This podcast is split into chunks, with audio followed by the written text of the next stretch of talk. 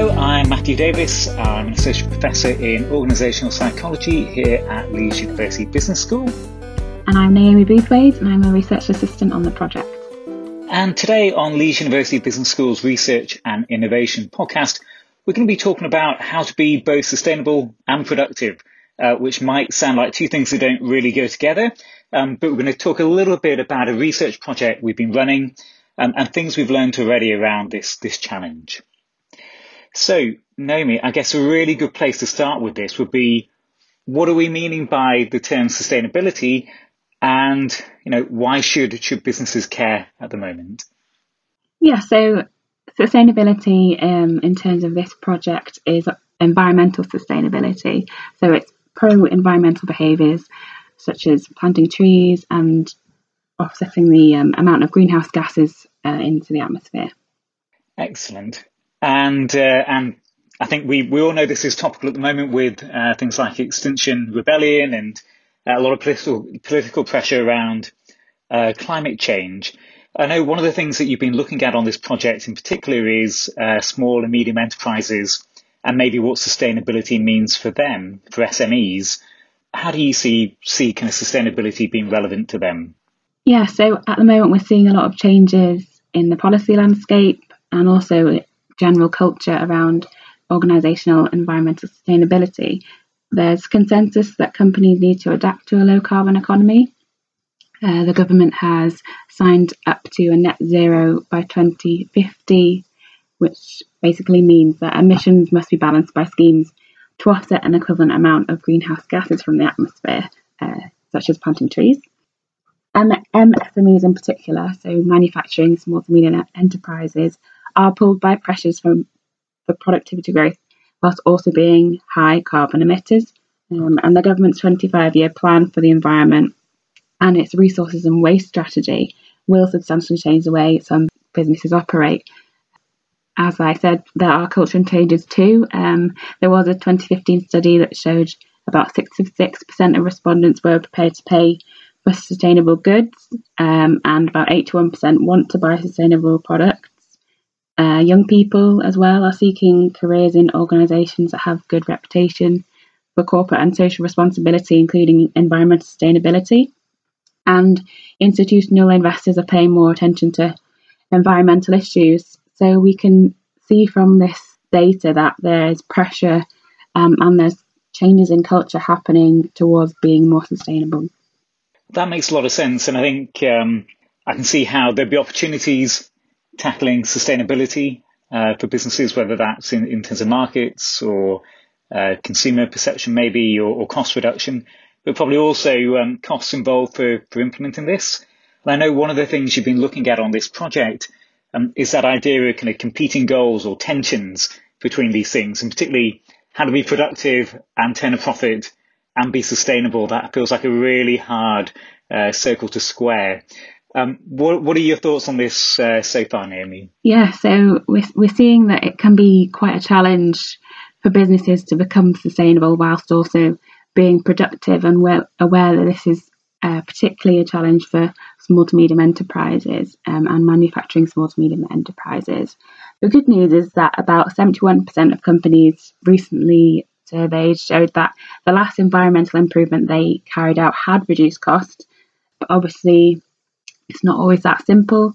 Reshoring, for example, away from uh, countries like China to, to the UK can dramatically improve the carbon footprint, but it can also increase costs.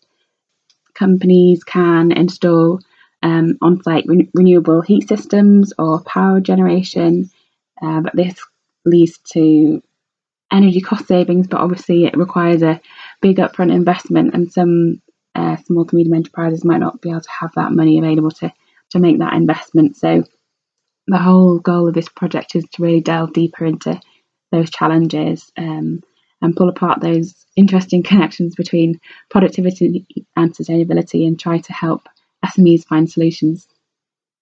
That's great. Well, that, that sounds like uh, lots of ideas about what, what um, organisations could be doing.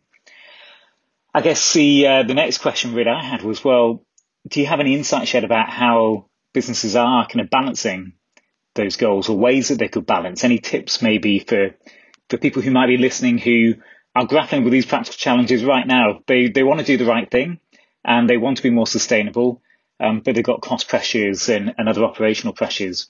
What kind of things might they be able to do?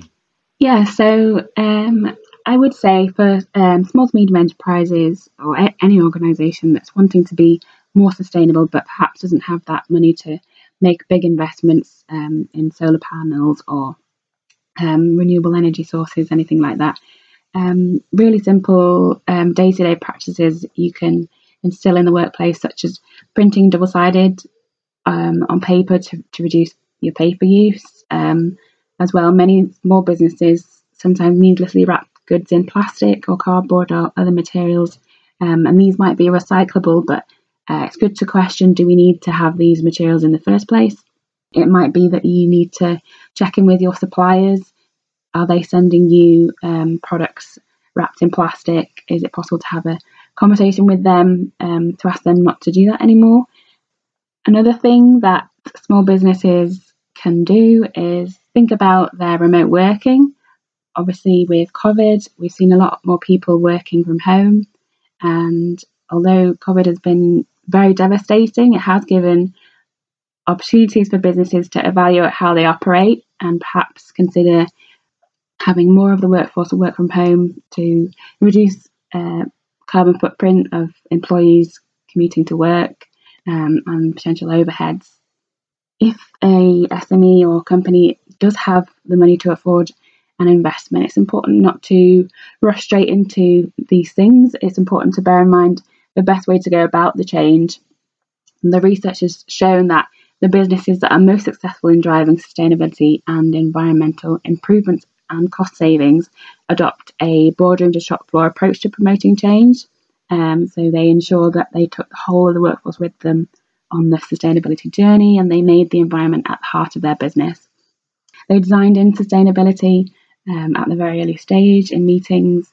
Um, and we've also found that companies are finding that their employees are driven to be sustainable. So not only is it from sort of boardroom to shop floor, but can also be shop floor to boardroom. Um, and if you get that engagement and you have those conversations with the workforce, then that can be really useful. Well, just pick just pick you up on there, Naomi. I think um, that's a really important point in, in terms of engaging staff. And I think obviously the conversations that we often have with businesses are around how employees are often driving this focus on sustainability, um, and saying they want to do something, they want to improve uh, the planet in, in, and in what they're leaving for for their children. And I think you know there's there's echoes of um, cost reduction and, and techniques that manufacturers will be very used to in terms of driving out cost and waste within their processes and their production. Um, and I think that kind of mindset is really relevant here, isn't it? And particularly when we think about shop floor workers, frontline staff who really know where the waste is happening, where there's opportunities to improve things and, and often have lots of really good ideas and maybe just need a little bit of technical advice to, to put it into action. Um, so I, I, love hearing you talk about this. I, I, personally think that empowerment, that engagement of staff is there's so much there to to be done. Yeah, absolutely. And the research has actually shown, interestingly, that um, employees that feel like they have a say in the way um, a company operates in terms of sustainability behaviours, um, actually, you know, they show better productivity. Some employees might be more keen towards uh, recycling, others might be more keen towards other things like walking to work. And I think having those conversations, really getting to know your employees and how they feel towards sustainability um, can really be beneficial in the long run. So I think that that's some uh, some good uh, kind of I think research and stats and other things that you shared as as part of that discussion, Naomi. Um, as we've touched on, there's there's often lots of competing pressures on on businesses. So sustainability is maybe one goal, um, but being productive and being profitable and being a responsible employer in other ways is, you know, there's lots of things which are competing for, for time and, and attention and resource.